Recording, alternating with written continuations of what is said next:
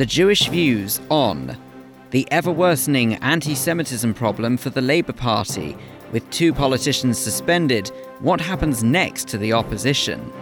Documenting the life of possibly one of the greatest unsung heroes of World War II. And Akiva School hosting an event that's just for laughs.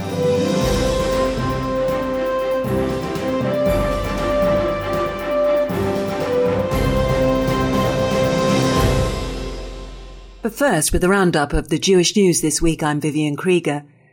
In a turbulent week for Labour, Ken Livingstone was suspended from the party over comments he made defending an MP at the centre of an anti-Semitism row.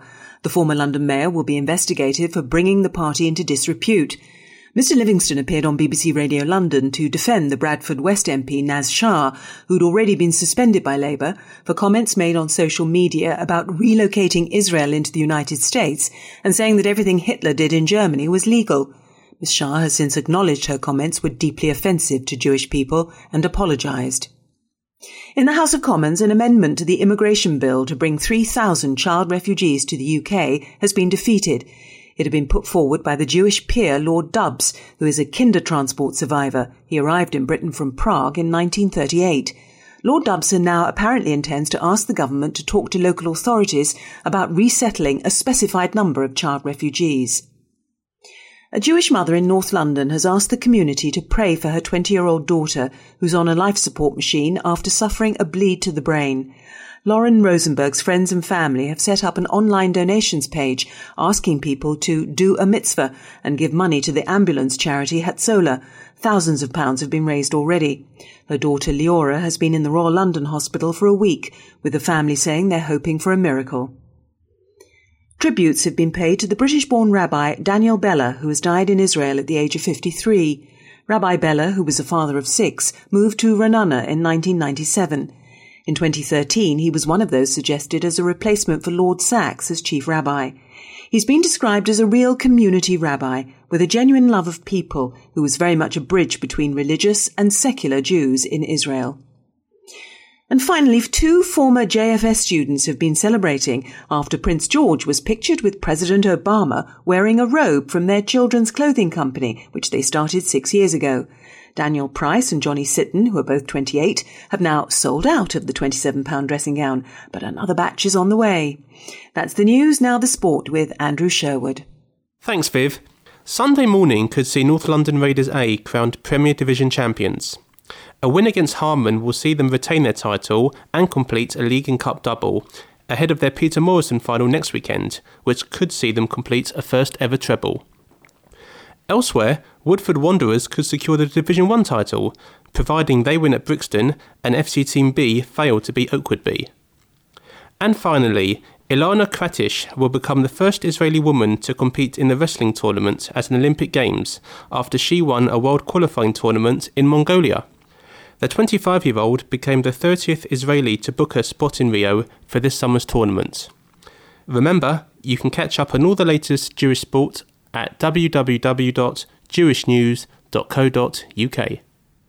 Andrew, thank you very much indeed. Well, welcome along to this week's edition of The Jewish Views. I'm Phil Dave. Let's start off, as we always do, with a look through your edition of The Jewish News for this week. Joining me is editor Richard Ferrer and online editor Jack Mendel. Welcome to you both.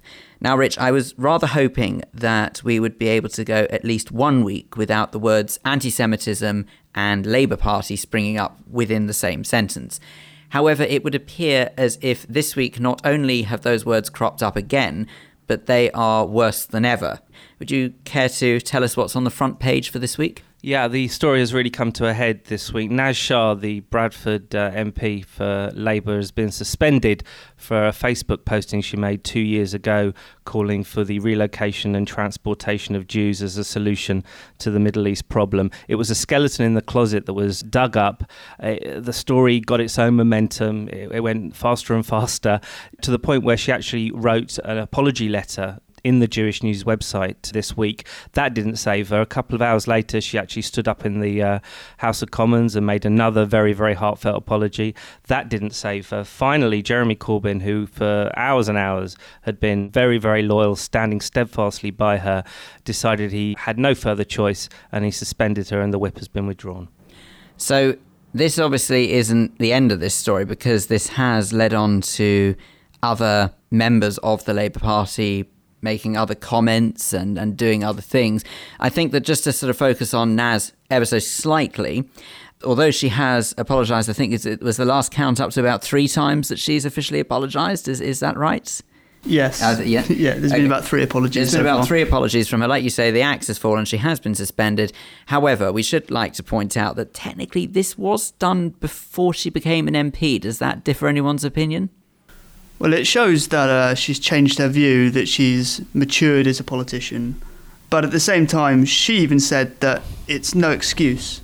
The fact that she wasn't an MP before and her political immaturity is no excuse for what she said, and she apologised, and she she basically threw herself in front of the bus and said, "Do as you need to do. I've apologised. I hope that that's enough." And it proves that it wasn't enough in the end. Because, of course, the other angle to all of this, and I am not necessarily defending the comments made by Naz Shah, or posted by her, I should say, because I believe I'm right in thinking that she just posted an image as opposed to she actually wrote the comments. I could be mistaken from that. However, the other point that is that is raised from this is that people could argue that this starts to curb the concept of free speech. If that is what she believes is an answer, is she just maybe expressing an opinion that although we find abhorrent as members of the Jewish community, maybe she just sort of said them thinking that that was a genuine solution rather than actually meaning anything ill by them. I'm just putting it out there. I don't know. Number of points there. Number one, she didn't just absentmindedly put up a post and forget about it. She interacted with this post. So it, it wasn't just simply off the top of her head. This is something that she firmly believed and engaged in at a time when temperatures and I think emotions were high during the last Gaza war in 2014. This was just a year before she became an MP, but I imagine she was probably on the radar of the Labour Party at that time. So for someone with ambitions in Westminster to be, be doing something. I, I, think it calls into question her temperament and her, her character. She has been very, very contrite since, and I hope she, she isn't expelled. I hope she retains the whip at a certain point in the future, learns her lessons, and, and she can be someone who can act positively for Muslim Jewish relations in this country. She's done a lot of good work in the local synagogue in Bradford. She uh, was at Rabbi Laura Janner-Klausner's mock Seder last week, so she does engage with the Jewish community, and I hope that she can come back on side here and hopefully right a few of these wrongs. Okay, well, like we said, it's not just that particular Labour MP in the form of Naz Shah who's in the news this week. There is but another one. I believe our former Mayor of London, Ken Livingstone, has been passing comments, and what has he been saying? Well, Ken Livingstone made two very controversial comments on Thursday. Firstly, he defended Naz Shah saying that she overstepped the mark, but they weren't anti-Semitic comments. They weren't. It wasn't anti-Semitic to say that Israel should be transported to America. And then he made a comment which has led to about 20 Labour MPs calling for his expulsion. And this comment was that Hitler was a Zionist. Now, you might have to just compose yourself there that, that a man responsible for murdering six million people is actually a Zionist. Ken then went on to. Well, in particular, six million Jews, yes. of course, a Zionist. It's, it's not really something you'd think would be in the same sentence, but what what was his motive for saying this? Is, is he is there any background to why he said that? It's it's difficult to know really because it kind of it came out of the blue. It started off being a comment about Naz Shah, and then it went on to people's motivations for attacking the Labour Party at the moment. He was essentially saying the reason so many people are accusing the Labour Party of anti Semitism is because of a political motivation about Israel, and that led on to his comments about Hitler. If this story couldn't get any bigger, it got bigger 24 hours after the Naz thing. I mean, this is Ken Livingstone, a man whose Labour career has been re energised by Jeremy Corbyn. The two of them are kindred spirits, if you like. So this is really, really taking a, a step back into the fast lane for him to be saying these things, for him to be saying the man who killed six million Jews was a, Zionist, it, it's almost, I think it's worse than 10 years ago when he called a Jewish journalist uh, worse than a Nazi concentration camp guard. He doesn't seem to care, and I think he's emboldened under the new regime of, of Jeremy Corbyn. The next few days, I think, are going to be even more interesting still. Things are really coming to a head. There were days and weeks when it was just rank and file members and then councillors that were tweeting this stuff, people that didn't really carry that much influence. Now it's it's big shots. So we'll see in the coming days where this thing goes. We certainly will, and it just it strikes me as a bit. You see, the the thing with the way that we operate in, in the world of broadcasting is that we're always encouraged to see both sides of the story, despite even if it is aimed at, say, the Jewish community. And the only thing that I can possibly see as being the other side of the argument for such bizarre comments would be that he, he just sees people for being people rather than defining them as being Jews, someone who hates Jews, someone who wants to try and kill. Do you see what I mean? That a person is a person, and potentially he just sees everyone on an even keel, much like Jeremy Corbyn has said in the past when he's alluded to members of, say, Hamas, the terrorist organization, being his friends he just wants everyone to be on an even keel. And is that a bit unrealistic, perhaps? I don't know about un- unrealistic, but with Jeremy Corbyn calling Hamas his friends, I don't think there was any spite in it. But Ken Livingstone going on record saying that Hitler was a Zionist, I feel is with spite. It's uh, using the Holocaust as a political weapon. And I think a lot of people will take offence at that inside the Jewish community. And indeed, a lot of MPs, non Jewish MPs, have said the same. Ken Livingstone went on the Daily Politics after he made these remarks, and he repeated these remarks and was confronted by John Mann, who chairs the Anti Semitism Parliamentary Committee. And he was called uh, historically inaccurate and told to resign from the National Executive Committee of Labour Party as well. All right. Well, regrettably, that is all we've got time for for this week's roundup of the paper. But with any luck, maybe it'll be slightly better news next week. But don't hold your breath yet. Thank you both very much indeed. Don't forget that you can pick up your copy of the Jewish News every Thursday across London, or you can always read the e paper online at jewishnews.co.uk.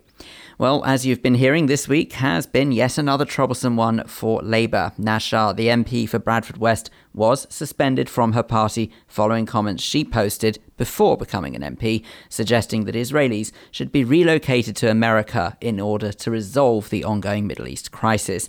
Ms. Shah has since apologised for any offence that she may have caused, but naturally there has been a bit of a backlash to say the least. Naz was invited to take part in this programme, but at the time of recording, she had yet to respond.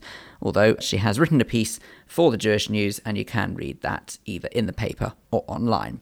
But to discuss this matter, I have been speaking to Jeremy Newmark from the Jewish Labour Movement. I started by asking him for his and his organisation's reaction to Naz's comments.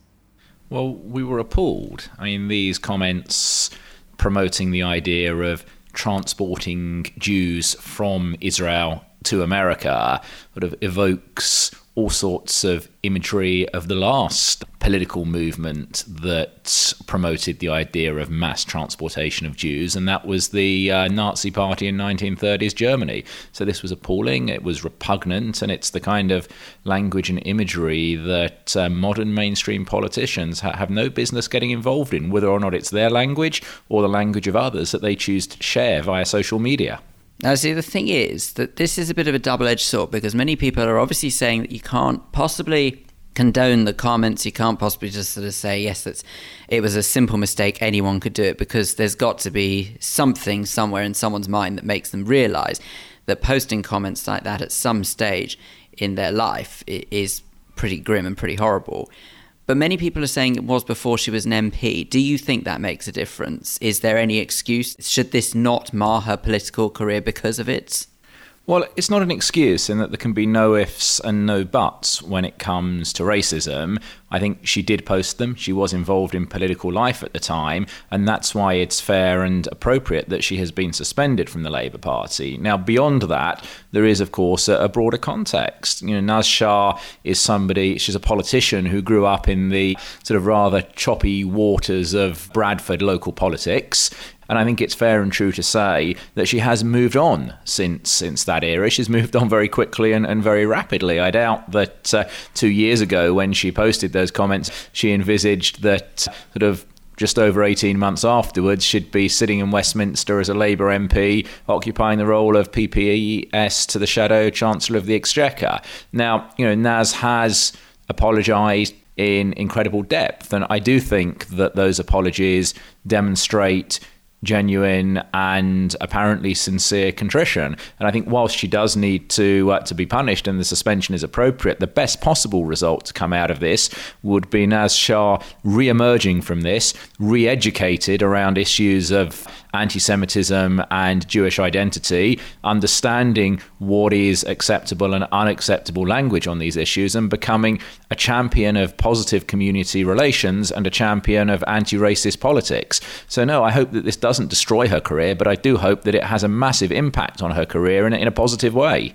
You say apparent, then do you, do you suspect then that there is a part of her apologies, and I've obviously got to be careful because she's not here to answer this for herself, but do you personally believe that her apologies are sincere and are genuine, or, or do you think that she's more sorry that potentially she got found out for having posted these comments? Because let's be honest, no one can change anything from their past. Fair enough, we can alter our future, but what's done is done. So, do you think there is genuine remorse, or do you think this is more she's just making the right noises? Well, we can only take people as we find them, and you know, we at the Jewish Labour Movement had the opportunity to meet with Naz. I wasn't present at that meeting. A number of my colleagues, uh, one of my colleagues, attended, and you know, it is our impression that this is a genuine and sincere apology. But of course, it can't just be about words. And the way to determine whether this is genuine and sincere will be to measure and assess her actions over the coming days, weeks, months, and years.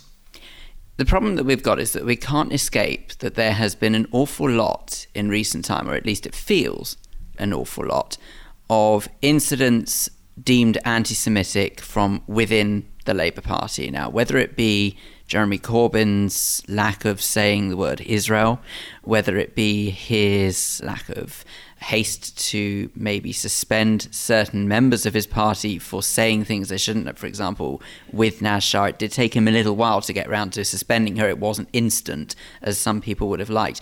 Do you worry about the so called state of the Labour Party that seems to be, frankly, quite marred with several anti Semitic incidents? Well, first of all, let's be clear racism and anti Semitism exists in all political parties, certainly in modern European political life. You know, here in the UK, within the past couple of years, we've had incidences like the uh, Conservative PPS Aidan Burley organising Nazi themed stag parties. We've had remarks from former Liberal Democrat MPs like David Ward making unacceptable uh, Holocaust analogies and actually denigrating the Holocaust. But yes, you, you're right. We have seen over the past couple of months an unacceptable level of anti Semitism within the Labour Party. That matters to me because it's my party. It also matters because Labour is a party that claims to have anti racist policies at its core. Now, it's true that this seems to have come to a head in the past nine or ten months since uh, we've seen a large influx of new members to the party under Jeremy Corbyn's leadership. And within that influx of new members, there is a small minority from the extreme left. And some of those people do appear to have been emboldened to vocalize and articulate anti Semitism in a way that perhaps might not have been acceptable a year ago. Equally, some of these remarks and, uh, and comments from individuals predate Jeremy Corbyn's leadership.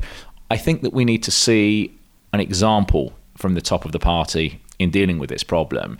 And I think that when Jeremy Corbyn talks about organizations like Hamas, whose own governing charter contains genocidal, or at least incitement to genocidal anti Semitism, it's not difficult to see why a small, hardcore minority of anti Semites might feel that Labour is providing an acceptable home and an acceptable platform for them to articulate those views. And, and that's what needs to stop. And that is why we need to see a leadership that's clearer, that matches its rhetoric with action. Well, how would you interpret otherwise if Jeremy Corbyn has in the past said that organizations such as Hamas are his quote friends? How else could you interpret that? well, we interpret it as creating an atmosphere that provides a license for anti Semitism.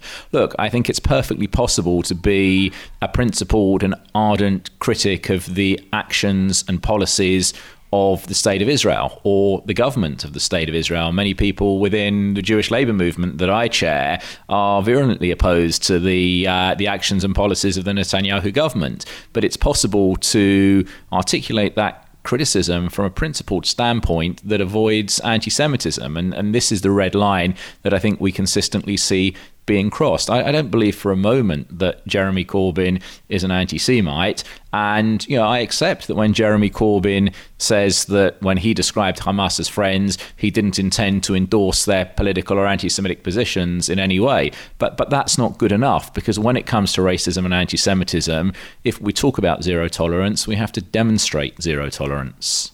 Well, speaking of zero tolerance, then how would you foresee? The future for Naz Shah? What would you, as a member of the Labour Party, as a supporter of the Labour Party, someone who is within that party has made comments that clearly conflict with you as a member of the Jewish community, what would you want to see happen now? Well, I'll tell you first of all what we don't want to see. We're not asking her or expecting her to mute or temper her criticism of the policies of the Israeli government. That's fine. That's legitimate discourse. It's the kind of discourse that takes place within the state of Israel every day. What we do ask and expect from her is a serious and sustained effort to build upon her apology, to build upon her contrition, to undertake a program of education and action that will inevitably include demonstrating that she is prepared to stand up to anti Semitism where she sees it, not just classic anti Semitism on the right, but contemporary anti Semitism when it also comes from people on the left, from people within the Labour movement, and for that matter, from people within the uh, Palestine Solidarity movement. So we want to see education. She's already demonstrated uh, some positive first steps by setting up a program of engagement with key Jewish community organizations over the next few weeks. But beyond we want to see action. We'd like to see Naz Shah become a champion of opposing racism, opposing anti Semitism, and promoting positive community values. And maybe that's the silver lining that might yet come out of this cloud. Jeremy Newmark from the Jewish Labour Movement talking to me there about the suspension of MP Naz Shah. I'd like to remind you at this stage that Miss Shah was invited to take part in this programme, but at the time of recording she had yet to get back to us. However, the invitation does extend to any future editions of the Jewish Views, where she'd be most welcome to talk to us. You're listening to The Jewish Views in association with The Jewish News. Still to come on this edition, Clive Roslin will be here for our Jewish Schmooze. Today, Clive and Kate will be joined by journalist Jenny Fraser and presenter Jeremy Jacobs. They'll be discussing Yom HaShoah and how we should ensure that it's always remembered. Plus, Diana Toman will be speaking to comedian Mark Meir about a forthcoming fundraising event at Akiva School. Now, in time for Yom HaShoah, Tikkun are organising a documentary preview screening about the life of a remarkable man by the name of Henry Wermuth. Now, his name might not mean that much to you, but believe me, it will in a few minutes when we find out more about him from his daughter, Ilana Metzger. But first, Kate Fulton, our entertainment and culture reporter, has been speaking to Kaela Starkman from Tikkun to find out more about the event. She started by asking Kaela to tell us a bit about Tikkun. Tikkun, at its core, is a social and educational center for young Jews, focusing mostly on young Jewish couples ages around 25 to 40. Right. And the purpose being to teach them as couples or to find out about themselves? Or? The purpose being to reach everyone at their own level, to help them live a more spiritually fulfilled life and a happier life, both by volunteering and by educating themselves. We do it with couples because we find if they're going to build a life together, it's nice that they learn together and grow together as a couple. And it's short for Tikkun Olam, sort of healing the world. Exactly. And what is the Yom HaShoah program that you have? So, our Yom HaShoah program called Honoring a Hero is focused on a Holocaust survivor, Henry Wermuth, who has an incredible story of the day he tried to kill Hitler. and it has been made by his daughter Ilana into a documentary. So the program will be the screening of a sneak peek of the screening, not the full screening of the documentary, plus a talk by Henry with questions and answers about the day, about his time in the camps, sort of a time to remember the Holocaust, which is what Yom HaShoah is, and also to connect more with one of its survivors. Sounds an incredible program. Why do we need a Yom HaShoah program? I think, especially as the Holocaust gets further and further away in everyone's memory, it's very important to have a personal connection. It's so much stronger. It makes it so much more real when you hear someone speak about what has happened and what they have personally gone through. Obviously, you can read about it, but I think when it's in front of you and when you're seeing the heroism of someone who had to go through it, the struggle of someone who had to go through it, it becomes so much more important. And Holocaust deniers, and especially just even in the minds of the children today who don't, who might not have grown up with grandparents anymore who have gone through it. It's just, it's really nice to have that personal connection. Nice and also meaningful. And is it open to anybody? Yes, the program is open to anyone who wants to come. It's on May 4th at 7:30 in the center on Finchley Road. Finchley Road. And if somebody, do you have to buy tickets before? Yes, so the tickets are five pounds. You don't have to, you can buy them before. We suggest buying them before to ensure a place, but they will also be available on the door. And where do you get details? You can find details either you can call the office at 0208 912 1213 or you can go online at www.tikun.co.uk and all of the details will be there. Kaela Starkman from Tikkun telling us about their forthcoming event honouring Henry Wermuth. And for tickets, that telephone number again is 020 8912 1213. That's 8912 1213. Or you can go to tikkun, T I K U N dot co dot uk. Well, I think it's about time we heard about the man of the hour. Ilana Metzger is the daughter of Henry Wermuth, and Kate has been speaking to her as well to find out about her father's incredible story. She started by asking Ilana to give us some insight into his background. My father was born in Frankfurt am Main in 1923. He was quite poor by the standards of the day. He didn't finish his education because he and his family ended up being deported to Poland. He went through nine concentration and forced labour camps, eventually being liberated from Mauthausen on the 5th of May 1945. And how did he end up here? After liberation, he had a thought of going to what was then Palestine, now Israel. He lost his faith in God and he couldn't bear the thought of going to see his uncle and standing next to him whilst he was davening and praying to God when at the time my father had lost all faith in God. He's since come around, changed his mind, but at that time, having lost all of his family and all of his friends, he didn't he didn't want to stand by an uncle who was a de- devout believer in God when he had lost his faith. So in the end, he went to Rome, where he did all the things that he'd missed out on in his younger years. And eventually, he returned to Germany to look for family and Nazis.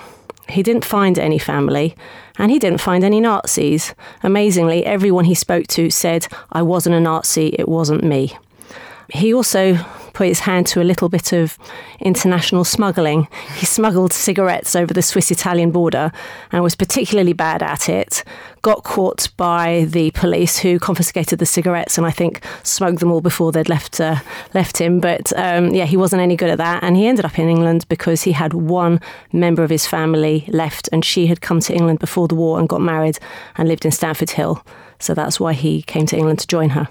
And was any of his family saved? Apart all... from her, and she left before the war, no, nobody. So there was a mother and father? There was his mother, his father, and his sister Hannah, who was six years younger than him. Gosh. And I want to tell uh, people who, who don't know all the, not uh, all the details, but as much as you want to, about the special time. There was a special event.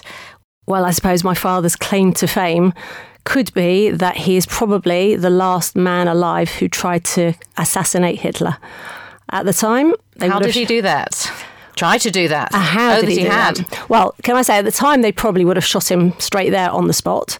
Now he, well, a few years ago when the German government found out about it, they presented him with a hero's medal. They made a big fuss of him, and so when we go, we we go around and talk at schools and we bring the medal with us, and that is obviously a great attraction. Um, how did he try to kill Hitler? He tried to derail his train. He was, my father was in an ammunition camp called, I think it's called Kwaj, but spelt K L A J in Poland, not too far from Bochnia. It was not a concentration camp, and at the time he could come and go as he pleased. Had he known what was to come with regards to the concentration camps and the torture and the starvation, they would have left and run off and never come back. But they thought this if this is as bad as it gets in the war, we can stay here because they were doing very menial jobs that weren't backbreaking, like painting and making graphs in offices and things like that. So my father stole away in the middle of the night, having heard on the grapevine that Hitler was passing through the next day on a train, and he put as many things onto the railway track to derail the train. And as my father said, he is not a professional train derailer, but he was sure that what he put on the tracks was sufficient to derail a large locomotive. The next day, he went out very early and and got himself as close as he could, which wasn't actually very close because the place was surrounded by soldiers.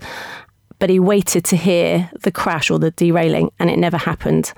So he just assumes that someone Noticed. went ahead and saw what, what what was happening and obviously you know took everything off the track. So unfortunately, he didn't change the course of history, but he sometimes says if he did kill Hitler, he he thinks that the the machinery was already in motion to kill the Jews, and perhaps the world would have pointed their finger at him and said, because of him killing Hitler, so many Jews died. We'll never know, how old were you when you first started hearing your father's stories and his? I don't actually remember. I, he, I he always talked to you. He always talked, but not in any great detail, and certainly nothing that would give me sleepless nights. He was told by a cousin who lived in Israel, who was quite a well known psychologist, that it would be a good idea to write it down. It would be good for him, good for the family, and it very important for the rest of the world to know his story. Because when, when was that? When was that? Gosh, I don't remember. I think in the 1980s. But it did take him 10 years to write the book because there'd be certain points, certainly when his mother and sister got taken away and he never saw them again. And it was many years before he found out what actually happened to them. When he wrote that part of the book, he had so many nightmares, he actually stopped writing for quite a while. And obviously, other sections in the book, which were very painful, he he would stop for, for long periods. And at the time when I lived at home, my father had a thing about us not closing the doors at night. And that would mean that if you had a nightmare, we'd all know about it. Oh, and that happened quite regularly. And that you made a documentary. Tell us a bit about that. Well, I'm in the process of making a documentary now. My father is 93 years old. He is incredible, actually. Um, the only thing is that, he, well, he had a stroke 12 years ago, so he's He's in a wheelchair, but he's quite annoyingly deaf. But apart from that, he's absolutely on the ball, remembers things perfectly and better than me. And I truly believe that we need to keep telling this story. I, I do say never again. And this is my little way of trying to. Well, it's a ensure, big way. Well, How did you get a team together? How did you get into production? Well, actually, three different companies approached me and the the company I chose were as passionate about keeping the story alive as I was, and I knew the people that I chose would work as hard as me to get the right things out there in the right way. And that's probably why it's taking longer because we are trying to perfect it. Incredible story there from Ilana Metzger, the daughter of Henry Wermuth who, at the age of 93, is thought to be the last man alive who attempted to assassinate Adolf Hitler. A reminder that that documentary preview will be screened at Tikkun on Wednesday, the 4th of May. And for more information, don't forget it's tikkun.co.uk. If you would like to get involved, we would love to hear your Jewish views. You can email studio at jewishviews.co.uk or you can contact us via social media. Find us on Facebook by going to facebook.com forward slash Jewish Views or on Twitter. We are at Jewish Views UK. Now, Akiva School are going to be raising a few smiles on Sunday, the 8th of May. Well, at least that's the hope they are, because they're about to put on another of their Just for Laughs events.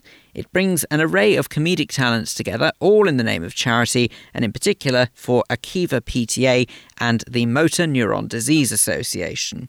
Diana Toman has been finding out more about this for us by speaking to the compere, comedian Mark Meir. She started by asking Mark to tell us what we can expect from the event.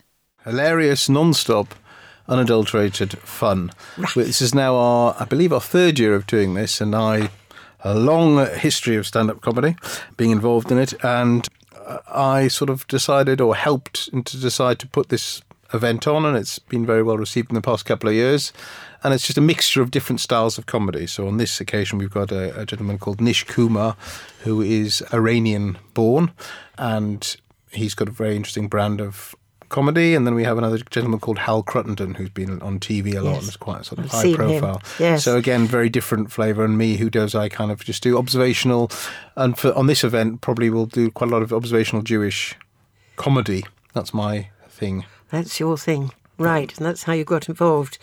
Tell me, when I Googled it, the website, just for laughs, it came up with a whole lot of events in Canada. Is there any connection between the two? Well, we were thinking if we don't get much of an audience, we'll actually all just get a megabus to Canada and put the event on there because right. I'm not sure the Northern Line stretches quite that far. Right. Um, but they oh, the, the alternative answer is that, and that name has been borrowed, uh, lifted, stolen. There is an event called Just for Laughs, yes, but I'm sure the, the people of Montreal won't be too upset if we right. use that name. But yes, you are you're right. If you'd Google Just for Laughs brackets Akiva School, then would yeah, come there we with, go. That I hope, would have come I hope our audience isn't heading off to Canada. yes, indeed. That would make for a fairly empty auditorium. When you put on these events, because this is the third, I think mm. you said, how do you organise them from the beginning? I mean, who do you rope in to do the organising? Because I imagine it's not all down to you. No, no, there's various. Uh, obviously, we need to get an audience, so I leave that to the. Uh, the very strong, solid Akiva team that managed to uh, cajole people into getting tickets. Then we've got our the whole lighting and sounding sound operation, lights and sound are very important, obviously. So um, again, Akiva get involved with that, and then I sort of put the word out with various comedians that I know that I've worked with that I think would be appropriate for that kind of event to come along, because not every comedian would be right for that particular show. Yes, I can imagine that. So, and now Akiva, the mastermind, as it were, every event? I mean, is this their this is their thing? Is it? Well, I think it's just one of many events that they do, but for for the school. For the school, yes. I so there'll be right. quiz nights and all those all manner of uh, normal things, but this is slightly, I suppose, left of field in a way that we're doing comedy. It's, it'll be How fun. long have you been a comedian for? 117 years. so you're uh, no, still you're still rehearsing, are you? Yes, yes, right. yeah, yeah. I've, I've been doing comedy about 26 years. I say about to give the illusion that I'm quite young and and fresh. Right. I, have grown a beard and moustache as a sort of an effort to look youthful, which I, I like as a look. My right. my mother-in-law said the beard and moustache doesn't suit you, get rid of it. And if I if I say that to her, it really doesn't work out too well. I see. Fine. Yes, I crowbarred in a joke there. I hope you noticed that. I did. Thank you. I did indeed.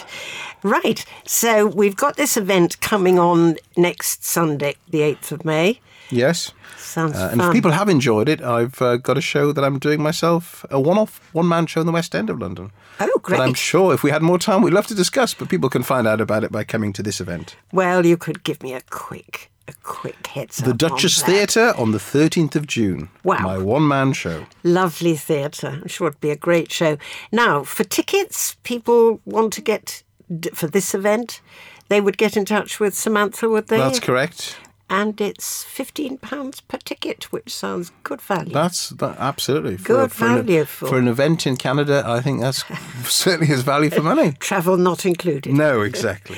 Mark Meir speaking to community reporter Diana Toman there. And for tickets, as Mark has just said, you need to get in contact with Samantha, who is one of the event organisers. and you'll need to email her through us. So you can email studio at jewishviews.co.uk, and then we'll be sure to pass on your request. Just for Laughs is on Sunday the 8th of May between 7:30 p.m. and 10 p.m. at the Akiva School. And indeed it is not in Canada and tickets are priced at 15 pounds. You're listening to The Jewish Views. This is The Jewish Schmooze, the part of the show where studio guests join me, Clive Roslin, to discuss matters that you've been hearing throughout the programme so far. Joining Kate Fulton and me today are journalist Jenny Fraser and the voice Jeremy Jacobs. And the subject for this edition is based on what we heard Kate talking about earlier, Yom HaShoah. As you may know, the day falls on May the 5th, with various events taking place to mark the anniversary. The question is how do we ensure the day is never forgotten?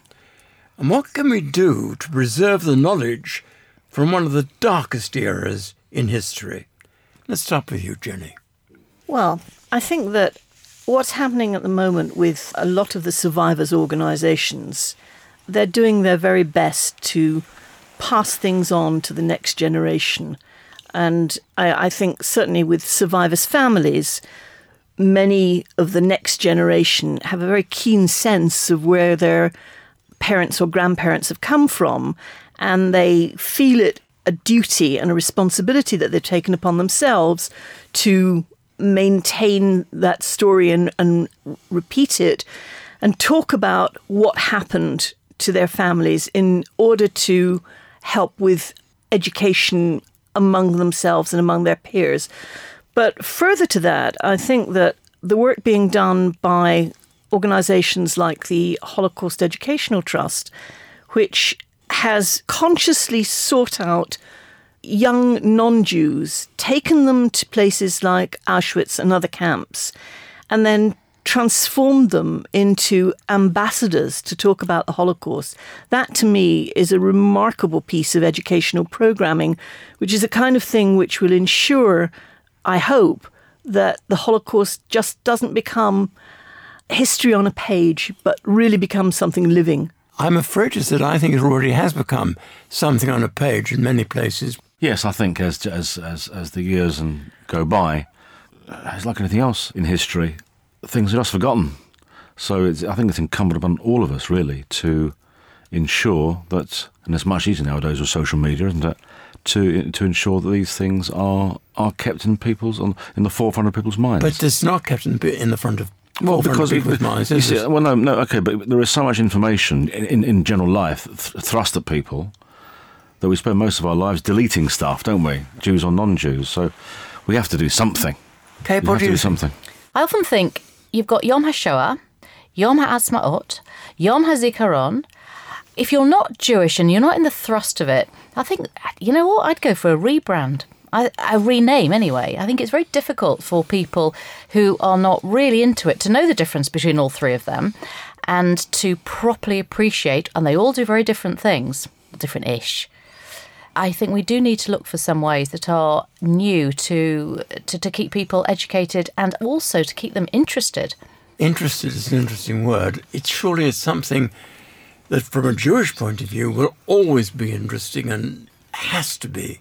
It should be to us. It is to us.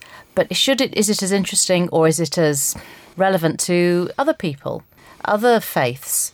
That's the point. We we try and be inclusive, and we try and have it as a day of, of Holocaust remembrance for, and then we start sweeping in every type of atrocity that there has, ever has been, and you can feel things being brought in.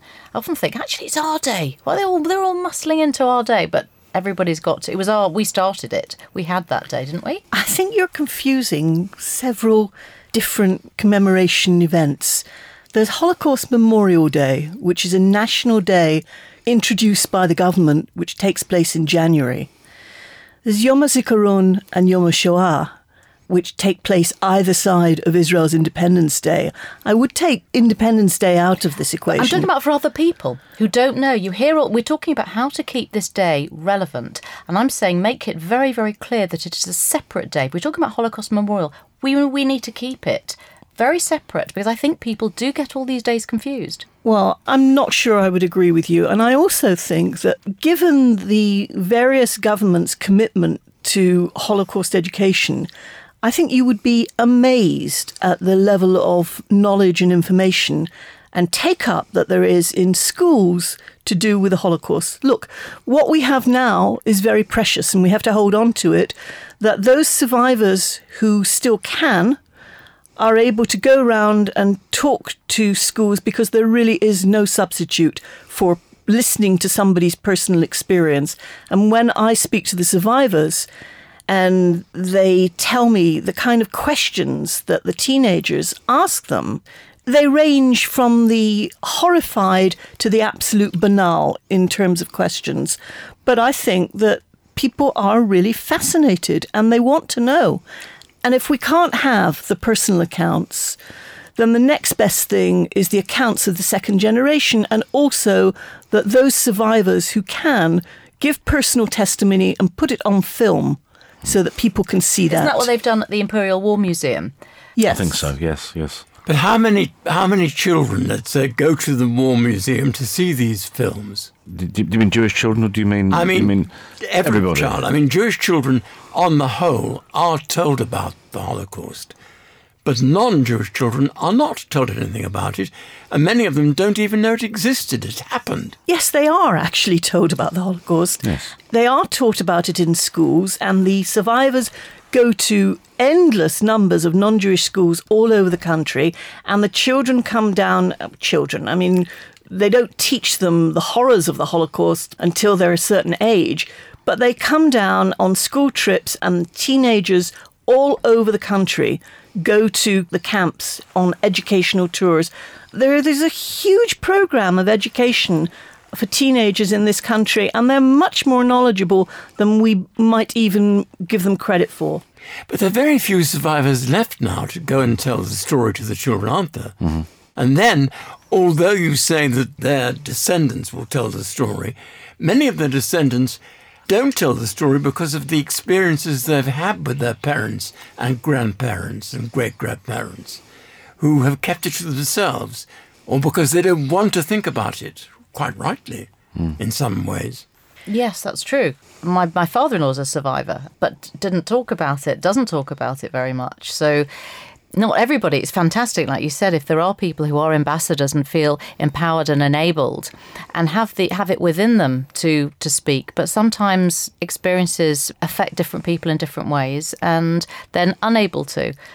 I'm also concerned about how many people want um, not just the Holocaust, but other genocides to be brought into the day.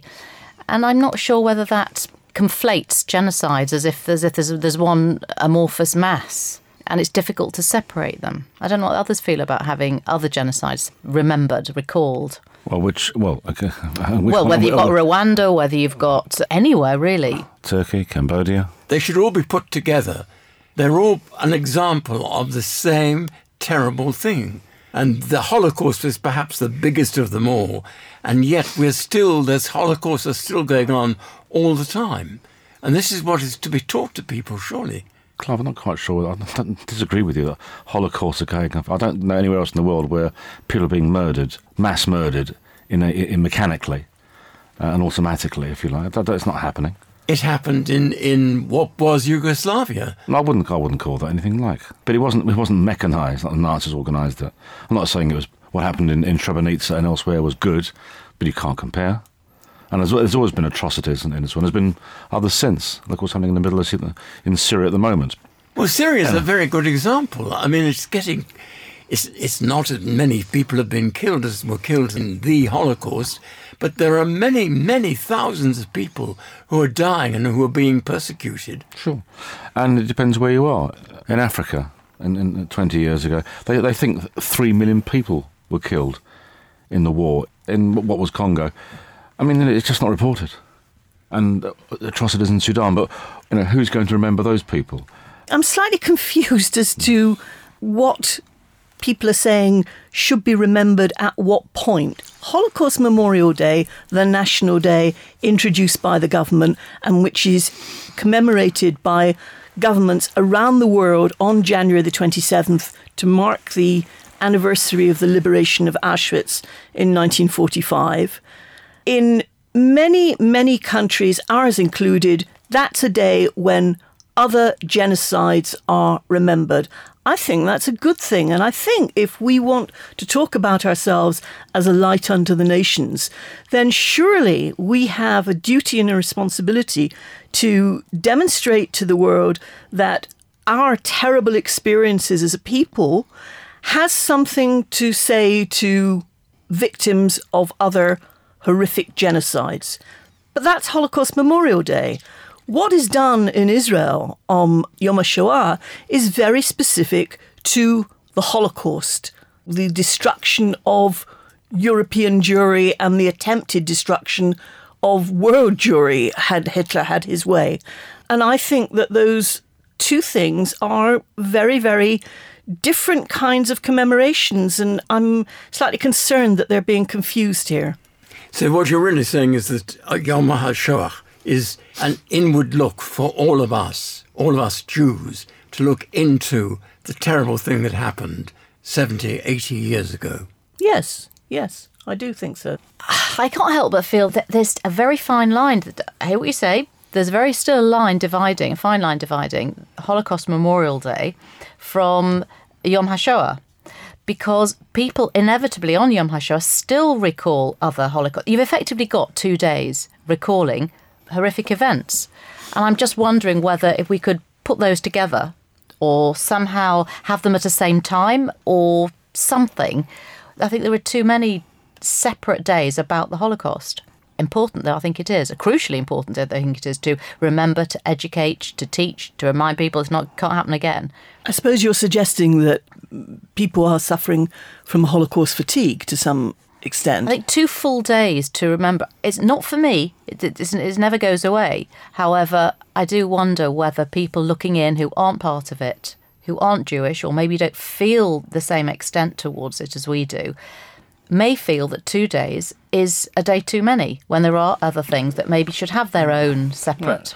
Kate, how many non-Jewish people in this country know about Yom HaShoah on May the 5th? I'm sorry, I, I think it must be a tiny number. I don't see. I mean, I agree. Tiny number. People aren't interested. People just are just uninterested. You know, it, if it's there for Israel, then it's good, and it's it's, it's, a, it's a wonderful What about thing. the, the not so observant th- of, amongst ourselves? Well, then you got Holocaust Memorial, Memorial Day. But why should we have both? Well, why not? If you're not that observant, you're not going to observe it, are you? But I mean, I, I take your point. But Yom HaShoah is Israel centric. Holocaust Memorial Day in January is, is different. Uh, I take your point, but I, again, I just don't think it's. I don't think there's an argument there, really. Well, how should we get more people That's aware? the issue. That's the issue. Well, you can raise Maybe- it. Yeah. By arranging for all sorts of people on Yom HaShoah, perhaps Jewish people, to go to Auschwitz to make it almost essential that they must go there and see what it was like, what happened. Mm. What about well, we do have March of the Living, which is another way of, of commemorating, and I wonder if that's another one, another third one. You see, I think actually think that there are a number of, I say a number of, quite a few Jewish children who are not aware of it. Parents didn't talk about it. I suppose I'm that, that, of that sort of generation. My parents are very Anglophile. Many people in this country who are Jewish, you know, if you're not if you're not there, if you're not in Europe, then you're not going to be uh, quite this psychologically affected in, the, in quite the same way. I mean, but one still feels it because it's you know it's it's part of my, one's Jewish upbringing. But But is Yeah, it? there's That's some what I'm, some I'm just trying to say. Is it part of one's Jewish upbringing these well, one, days? well, for the for the, for the for the young people in their twenties and thirties, possibly possibly less so than people of slightly more senior years. Well, given that I would think it's something like 60% of Jewish children today go to Jewish schools, which was not the case in my day, not least because there weren't as many Jewish schools then. But the sheer numbers of Jewish kids who go to Jewish schools today means that they are getting education about the Holocaust. No is, question. Is the figure as big as 60%? Yes, easily. Yes, I can believe that. Easily. I can believe that. Yeah. So what about the other 40% then? Well, then some are lucky enough to go to expensive fee paying schools and they still get taught about what went on during the Nazi era because it's part of the national curriculum. And the rest of them play catch up. I didn't. I didn't go to a fee-paying school, and I still was told about the, the, the in my in my Yes, but not in my in you- my non-Jewish school in a non-Jewish part of the world. You, I you even- belong to an, yeah. an earlier, yeah, an earlier that was some time ago. That was um, before. Well, there we are. It's been an interesting discussion. Thank you all very much indeed. My thanks to our guests, journalist Jenny Fraser and the voice, Jeremy Jacobs. Please do feel free to share your Jewish views with us. You can email studio at jewishviews.co.uk or you can contact us via social media. Find us on Facebook by going to facebook.com slash jewishviews or on Twitter we are at jewishviewsuk. Time now for our rabbinic thought for the week, and this time it comes from Rabbi James Baaden from Shaarei Tzedek, North London Reform Synagogue. I have just returned from spending a few days in Warsaw, a city I know well. It is the city where the Warsaw Ghetto Uprising took place 73 years ago, in April 1943. A date associated with the outbreak of the uprising was chosen not many years later, in 1951, by the very new State of Israel as an official occasion, which has come to be known as Yom HaShoah, Holocaust Remembrance Day, and it will be marked in Israel and throughout the Jewish world during the week ahead. Although there are still some survivors amongst us today, in 2016, the vast majority of the Jews confined in the ghetto perished. Over 250,000 deported to the death camp at Treblinka, tens of thousands murdered after the suppression of the uprising, and perhaps 100,000 died of starvation and exposure in the ghetto itself. Yet those statistics of death remind us of the fact that Warsaw had been a massive center of Jewish life for decades, centuries, before the Germans invaded in 1939. In the 1930s, approximately 400,000 Jews lived in Warsaw, over a third of the city's population. It was the second biggest Jewish city in the world after New York. A few days ago, I stood high up in the viewing gallery of a bizarre and mammoth building, the Palace of Culture and Science, built on the orders of Stalin as a so called gift to the people of Warsaw in the early 1950s, the same time, in fact, as newly founded Israel was busy legislating to create Yom HaShoah. Today's Poles have mixed feelings about this reminder of the decades of Soviet oppression, but they have left the palace standing. There, in the capital of Poland, my mind turned to the example of Shmuel Ziegelboim, the Jewish socialist member of the Polish government in exile, who took his life here in London in May 1943, when he heard of the crushing of the Warsaw Ghetto uprising. Stalin's bizarre palace in Warsaw is a product of one manifestation of socialist dreaming, a widely hated Soviet form. At the same time, other versions of socialist dreaming, reflecting passionate and democratic dedication to the dignity of labor and the rights of working people, inspired Ziegelboim and his party, the Bund, and innumerable other Jews of his day. And it occurs to me that the high ideals of those Jews, such as Ziegelboim, are celebrated via another date, which falls this week, the 1st of May, still marked around the globe as May Day, the International Workers' Day. Let it not be forgotten that the rights, the freedoms, and the protections of working people today throughout the world were won through the hard efforts and campaigns of people, Jewish people, like Shmuel Ziegelboim. Thank you to Rabbi James Baaden from Shaarei Tzedek, North London Reform Synagogue. And that's all the Jewish views we have time for. Thank you to our guests, Jeremy Newmark, Kaela Starkman, Ilana Metzger, Mark Meir, Jenny Fraser and Jeremy Jacobs, who are on the schmooze, and of course, you at home for listening.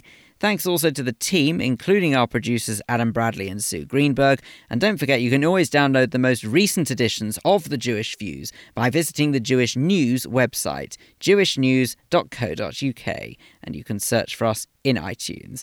The Jewish Views is brought to you in association with The Jewish News and is part recorded at the studios of Jewish Care in London. I'm Phil Dave. Do make sure you join us next time here on The Jewish Views. Goodbye.